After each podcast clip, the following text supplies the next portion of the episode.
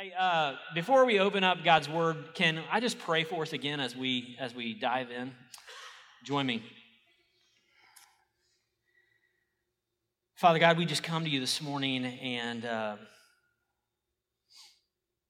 we are unfocused. We are guilty. We are selfish. And we need you. God, no matter what we've been through this last week, no matter what we're facing tomorrow, Lord, we pray that your Holy Spirit in these next moments will open our hearts, as Garrett already prayed, to your word and to what your Spirit may have to teach us in these moments. We know no other answer, no other hope, no other life apart from life in Jesus. And for those that are here that may be wondering if that's really so, I pray that you would impress it upon their hearts, impress it upon all of our hearts as we look into your scripture this morning. God, be with those that hurt among us, be with those that grieve among us, those that are filled with anxiety or worry or doubt or fear. Please move in and through us. We pray for our world, we pray for our community around us. Would you help us to be agents of reconciliation, ambassadors of Jesus, not just on Sundays, but as we go throughout our week this coming days? It's in the name of Jesus we pray. Amen. I want to ask you to do something this morning. I want everyone to get out a pen and a little card. Uh, as Fred mentioned, there's some cards in front of you. If you don't have physical paper that you can get to, uh, pull out that handy dandy phone, okay, and just bring up a little note on your iPhone or whatever it is. I want you to actually write something down, okay? In fact, we're going to do a little census among us here this morning, okay? A census. Here's what I want you to do I want you to write down your address. I know you know it. Write down your address, city, zip code. It's going to be relevant to the point we're going to make this morning from the passage, but go ahead and actually write down your address, okay? And then I'm going to survey us.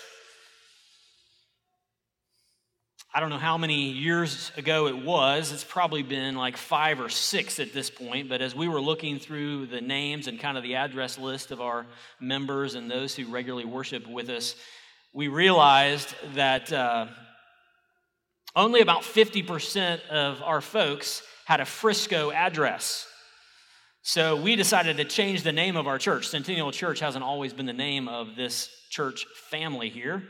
Some of you know our we are a church previously known as Fellowship of Frisco. So that actually happens more than five years ago. It's eight years ago. I think it was in 2011, if memory serves me correctly. So I want to do a census in 2019 here, okay? You've written down your address. We have some out of towners here I know, I'm aware of. So don't make fun of the Okies among us. It's easy target. How many of you have a Frisco address? Somebody help me too with this survey. Ron, you're kind of at the back. Look at the percentages here. I'm guessing that's about, about 50% probably still, right? Uh, let's try Plano. Okay, how about Allen? Allen also A&M Aggies, apparently. Uh, can always count on them for some participation. Uh, McKinney, I'm a McKinney address. Come on, get those proud hands up, McKinneyites. Who am I missing here? Little Elm. Right over there, heavy in that section. Someone said Prosper. Do we have a couple Prosper people? Okay, got a few snobs among us. Great. Uh, just kidding. You're always welcome. That's interesting to me. That's interesting to me. But here's, here's the point of the exercise, okay? Here's the point of the exercise. Get your paper back out, take your pen, or take your iPhone pencil, whatever it is, okay? Circle that address, and then right below it, I want you to write this. Exit out and say, This is not my home. This is not my home. Why am I saying that? I'm saying that this morning because we are going to look at a passage where we learn exactly that lesson. This is not our home. Whether it's Frisco, Allen, McKinney, Prosper, whatever, guess what? This is not your home. Did anyone write down the city or the area of Pontus or Cappadocia or Bithynia or Asia by chance? No? None among us? I'm so disappointed and surprised. Right up here, the letter of First Peter, Peter is writing to these names up here in red, these regions actually of Cappadocia, Pontus, Galatia, Asia, Bithynia. And what he tells them in the first couple verses of his letter is you may be from those areas, but guess what? You have a different identity. You have, an, you have a different identity. This is not your home. So open your Bibles with me to 1 Peter. We began a brand new series here. Uh, we're going to be in it for quite a while. Uh, and I just want to read this morning the first two verses. That's all we're going to get to today, okay? And then we're going to get on to the baptism bash uh, a little later this afternoon, okay? So, first two verses, follow along with me. Here is how Peter begins this brief letter, five chapters to these folks in these areas. He begins like this Peter, an apostle of Jesus Christ, to those who are elect exiles of the dispersion in Pontus, Galatia, Cappadocia, Asia, and Bithynia, according to the foreknowledge of God the Father in the sanctification of the Spirit for obedience to Jesus Christ and for sprinkling with his blood. May grace and peace be multiplied to you. This is God's word. Thanks be to God. Now, why have we chosen, excuse me, I was coughing back there uh, all during the songs, and I realized you are not going to get rid of this cough. So turn my mic off for just a second and let me do this one more time. Awkwardness is over. Why are we studying? Perhaps it's over. Why are we studying 1 Peter? Why this letter? Of all the 66 books in the Bible and the 27 in the New Testament, why this one? And here's primarily why we're studying this one. Because in 1 Peter, Peter begins to talk to a group of people that are all around this first century Roman world, primarily modern day Turkey. Um, and they were believers in Jesus and the heat was cranking up on their faith.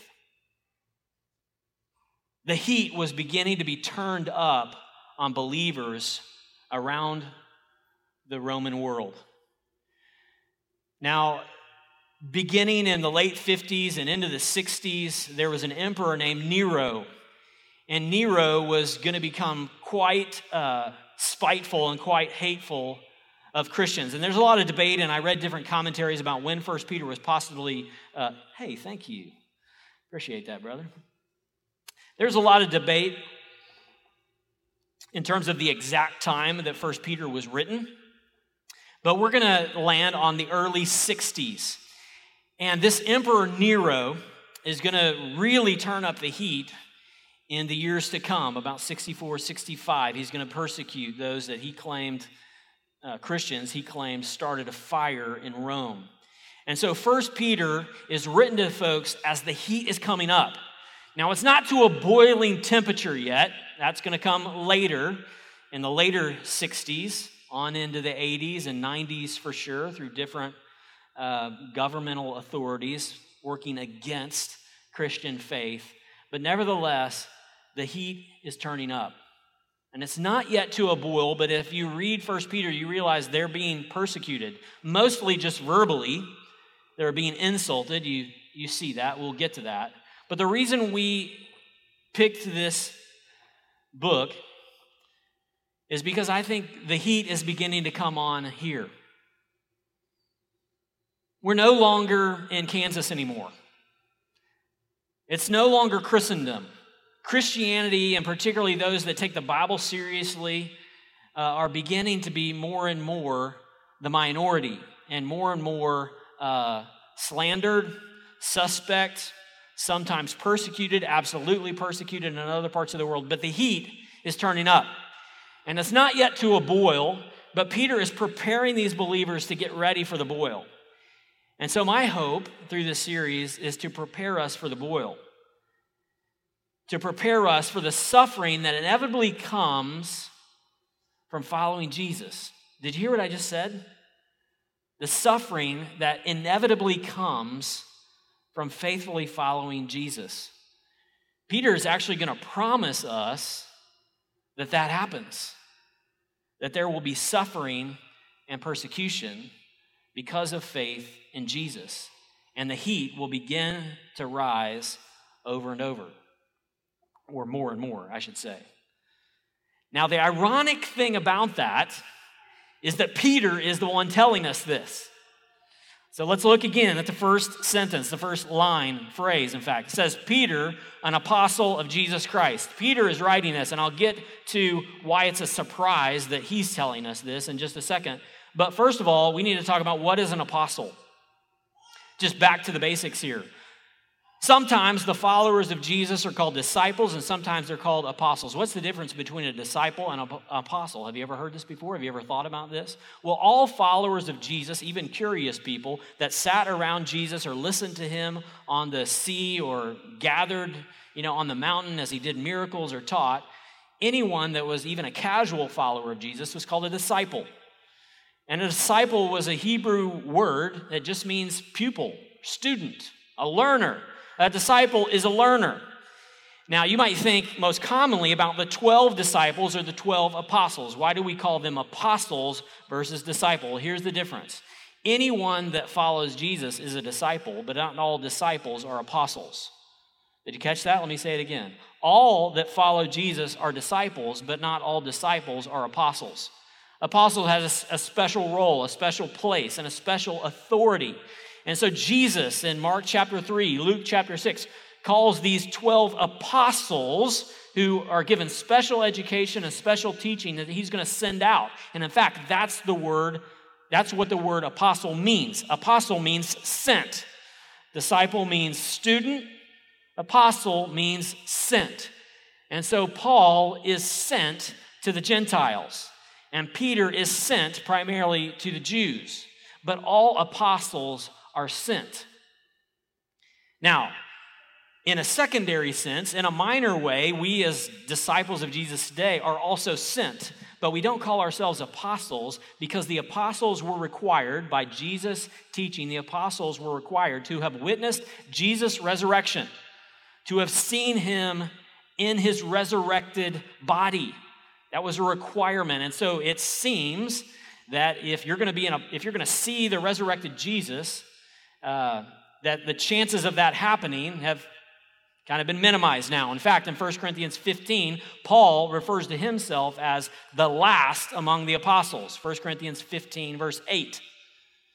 So, all followers are disciples. Not all disciples are apostles with that type of authority, but as Jesus' disciples, we also in a small letter A, not capital A apostle, but as a small letter A apostles, are sent out Monday morning to different places where we are supposed to carry the word of Christ, okay?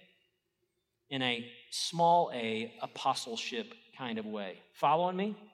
So, Paul, I mean, Peter here is saying that he is one of these apostles originally 12, then Judas becomes 11, then they replace him, and then Jesus appears to Paul and he becomes an apostle. So that's what an apostle is. But why do I say it's interesting that Peter is giving us this message about suffering. It's interesting because Peter is the guy in Matthew chapter 16, we'll look this up later, that when Jesus says, I'm going to go to the cross and suffer, Peter is the one that grabs Jesus by the arm, t- pulls him aside privately, and the Bible says in the Gospels that Peter rebukes Jesus, rebukes Jesus about his suffering. Now, I don't know about you, but if you're in the place of rebuking Jesus, that's not a very good place to be. And Peter found that out. And so what happened then? Then Jesus rebuked Peter. And he actually says, Yeah, I know I said, You're the rock. Yeah, but right now, get behind me, Satan. Because suffering is part of the plan. First comes suffering, and then comes glory. First comes the cross, and then comes resurrection. First comes the crown of thorns, and then comes the crown of righteousness. So, Peter, this guy that resists Jesus' teaching on suffering, is now preparing believers for suffering. And he's going to say in chapter 4 of this letter, expect it. Chapter 4, verse 1. He's going to say in verse 12 of chapter 4, don't be surprised at the fiery trouble, the fiery trial that's coming your way. Don't be surprised by it.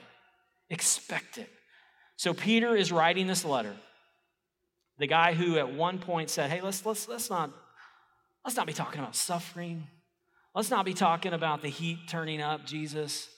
And now has become the apostle to warn us and prepare us for living in a broken world as suffering followers of Jesus. So that's the author, the audience. The next part here, we see who Peter is writing to, and this is the point that I made in the introduction. He says, Peter, an apostle of Jesus Christ, to those who are elect exiles of the dispersion. And then he lists those five regions. To those who are elect exiles. Now, those are two troubling words elect exiles. And it's actually an unusual greeting, an unusual title. If you want to spend some time later in Bible study, just flip back to the left to other New Testament letters and see how other New Testament authors introduce their letters. How do they greet the people? What do you expect? You expect, if you've read the New Testament much, that they're going to start their greeting by saying, Hey, brothers and sisters. Hey, church in Ephesus or Philippi, wherever you are. Sometimes, and this is surprising to us, but sometimes he, the authors greet us by calling us saints. Brothers, sisters, church, saints.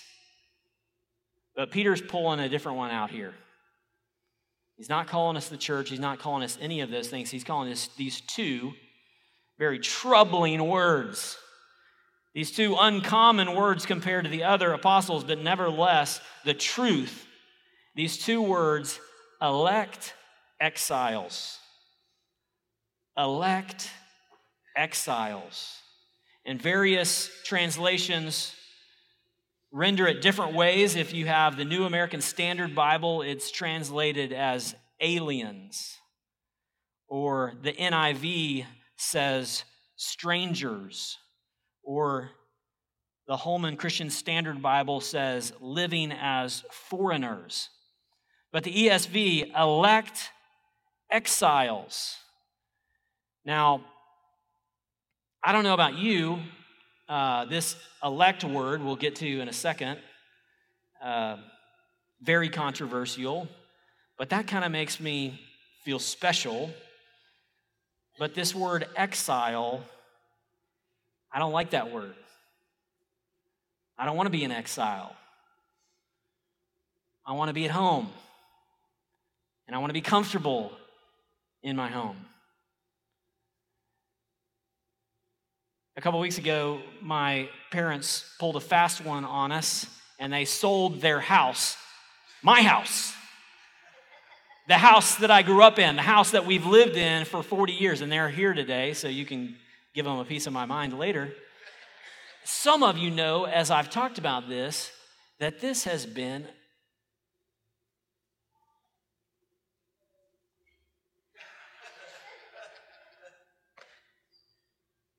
That's my home.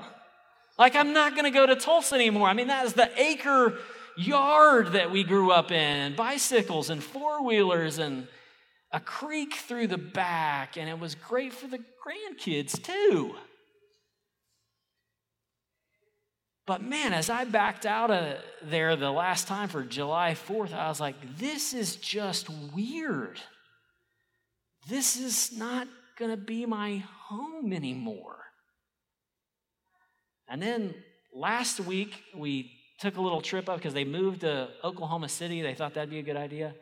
And, uh, and so we went up there to look at their new house, and, and it's a nice house. I'm happy. It's a pretty house, and it's three years old, and it's it's nice, and it's got a smaller yard, and it's really neat and everything. But I'm going, I'm driving up there, and I'm going up 35, and and then I have to go. Then I have to go through the wilderness of Norman, Oklahoma, to get to a place that's not even home. We long for home. And we all have this imprint or this memory of home. And as I've been thinking and wrestling through that and reading First Peter, and I'm realizing, guess what? That's not my home. This is not my home. And that is a paradigm shifting reversal of American ideas and often evangelical ideas that this is not our home. Elect exiles, foreigners, that as long as we're in this life, as long as we're on this broken earth, we will feel a bit homeless, exiled, longing for the memory that God has put in our heart, that memory of Eden, that longing for home where we belong. But right now, we're aliens. We're foreigners in a strange land, wandering around, longing for home.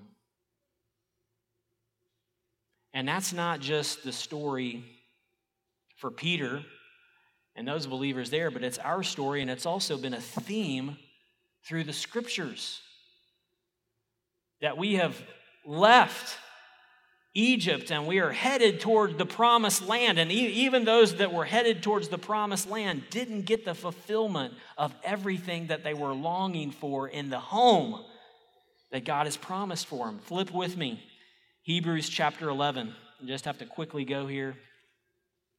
Oh, I'm going to have to speed up. Hebrews chapter 11, verse 9. Listen to how the scriptures describe Abraham's quest. Hebrews 11 9. By faith, Abraham went to live in a land. Listen to this language of longing for home, okay? By faith, Abraham, he went to live in a land of promise, as in a foreign land living in tents with Isaac and Jacob, heirs with him of the same promise. For he was looking forward to the city that has foundations, whose designer and builder is God. By faith, or let me skip on down to verse 13. These all died in faith, not having received the things promised, but having seen them and greeted them from afar and having acknowledged that they were strangers and exiles on the earth, underline that phrase right there. Having acknowledged that they were strangers and exiles on the earth. For people who speak thus, make it clear they are seeking a homeland. If they had been thinking of that land from which they had gone out, they would have had opportunity to return.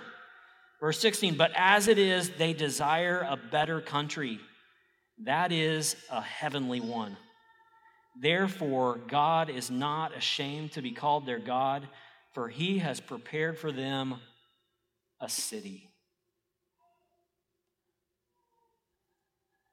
This is not our home. Let me say it again. This is not our home. I love the combination here of the two things, the elect as well as the exile, it reminds me that it's two sides of the same coin. So I found a nickel. And I love that Peter has put elect and exile together. right next to each other. Because elect, this Bible word, okay, and this is not a theological word that theologians have made up, but this word elect or predestined is a Bible word. And so we have to figure out what it means. But the idea of elect says to us, or should say to you, that you're deeply loved, that there's a security that you have in God, that there's a confidence that we have, that we belong to God. That's election, security, deeply loved, chosen by God, belonging to Him. But the flip side of the coin is exile. And exile communicates misplaced, some sense of insecurity, some temporariness, that we're kind of outsiders looking in. Elect, loved, but exiled on the outside. Right? Ex- exiles are minorities. Exiles don't expect to wield power. Exiles speak a different language, they might have a different accent. Exiles have this memory, or if they're second generation exiles, they may not have a memory, but they have a story that they've heard and adopted of home, right? Exiles are bicultural. Bicultural. Exiles are exiles are outsiders. Elect and exile. Paul picks up the same idea, Philippians chapter 3, verse 20. Paul explicitly says this. He says, But our citizenship is in heaven, and from it we await a Savior, the Lord Jesus Christ. Where's our citizenship? In heaven. Now, most of us are citizens of this country as well. We're bicultural. But Paul is saying, and Peter is preparing these folks here make sure you have the right expectations because you're in exile. And for these people that he was writing to, it was not literal. For some of them, it was the Jewish believers in these churches, it was literal. But for the Gentile believers in these churches in these five areas, it was metaphorical. You're elect and you're exile. Now, here's, here's the great irony for us and for so many today in the contemporary church and where we sit today. The great irony and the great reversal is that today we don't know our election and we don't know exile. We don't know our election, and we don't know exile, meaning we're pretty comfortable in the world. We've kind of snuggled up and grown accustomed to this is home. But Peter's saying it's not home. And to live in a world that's increasingly intolerant, if you will, to Christian faith and Christian values one of the resources you're going to have to know, or have to embrace, is your belovedness before God. That you're elect. That He has chosen you, which means He loves you, which means He loved you before the foundation of the world. That you didn't just choose Him, but that He chose you. You are His people. And Israel knew they were God's, they were God's chosen people through the Old Testament, right? And now in the New Testament, Peter is writing to these non Jewish people and he says, You are the elect of God.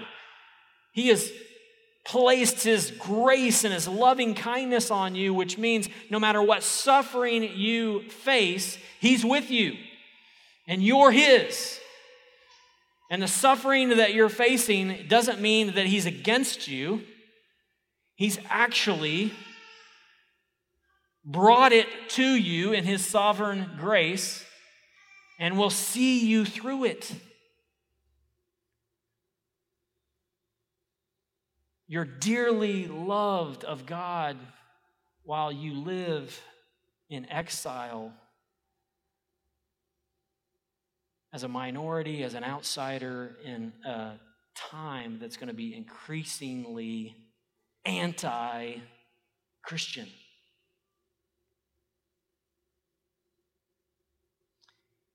And he also writes further to, to enable us to prepare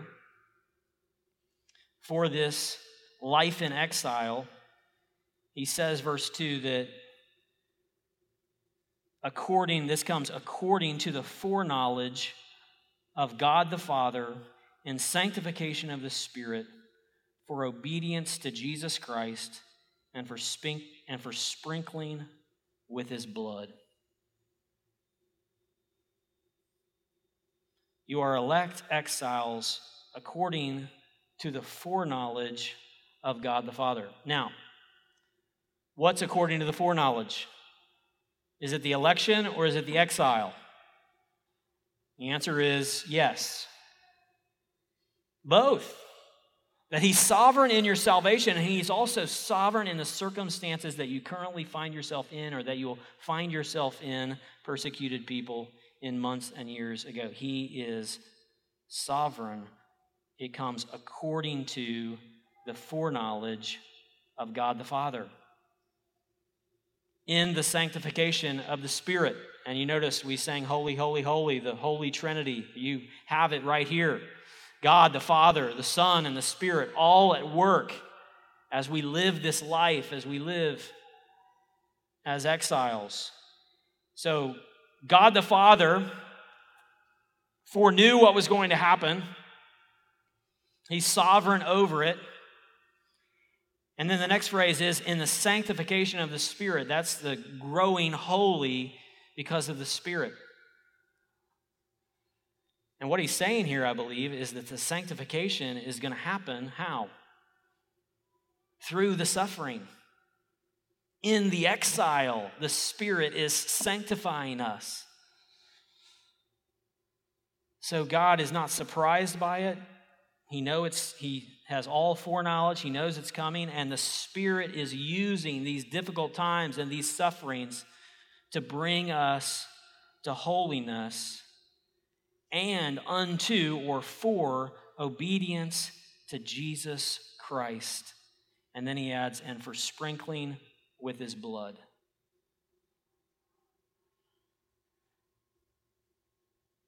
This is not your home. But that's okay. You can get through it because you're chosen of God, you're his people, and, and it's not a surprise to Him that you're going through this. He's got you, He's chosen you, He's with you. And in the midst of the difficulty, He is sanctifying you by His Spirit as you obey Jesus Christ. And then He has this wonderful phrase, and for, spink, and for sprinkling with His blood, which is kind of a confusing statement. And for sprinkling with His blood.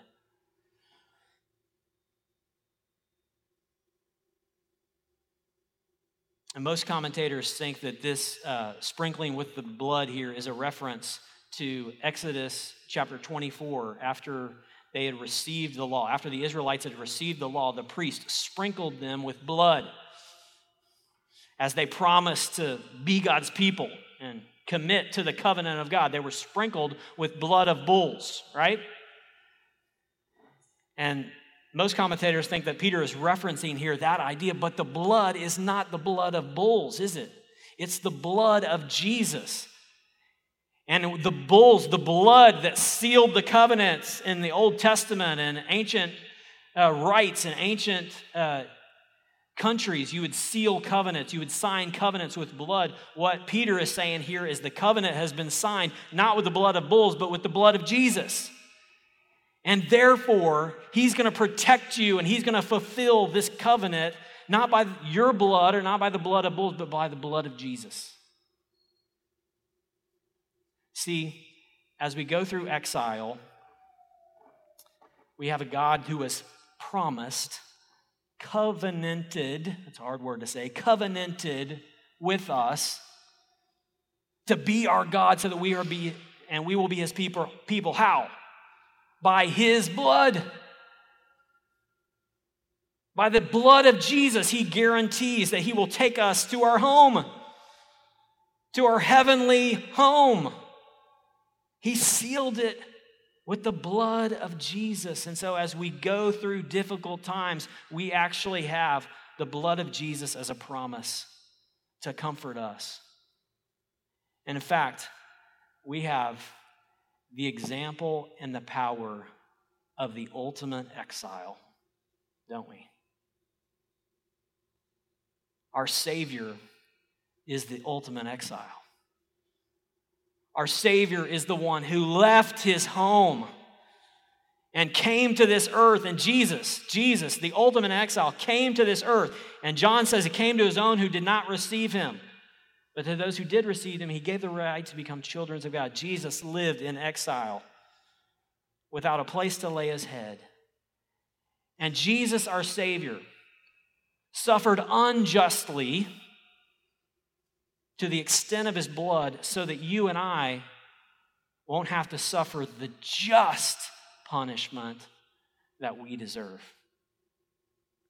Jesus is the ultimate exile who came to this foreign country, redeemed us, bought us by his own blood, so that we don't have to face just suffering, our punishment with God, because he took our place. Meanwhile, be encouraged. You're a son or daughter of the king. Be encouraged. You're a son or daughter of the king, but be warned. This is not his kingdom.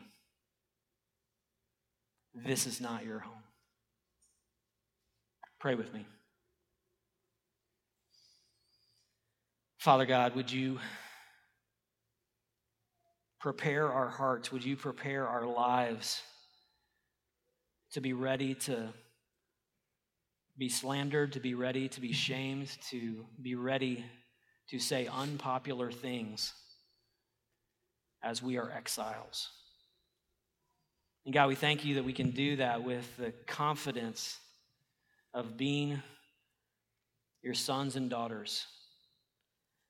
Because, as G- because Jesus has come into our country and rescued us from ultimate exile from you. God, may we focus our eyes, focus our hearts upon Him as we live faithfully in this land. It's in Jesus' name we pray.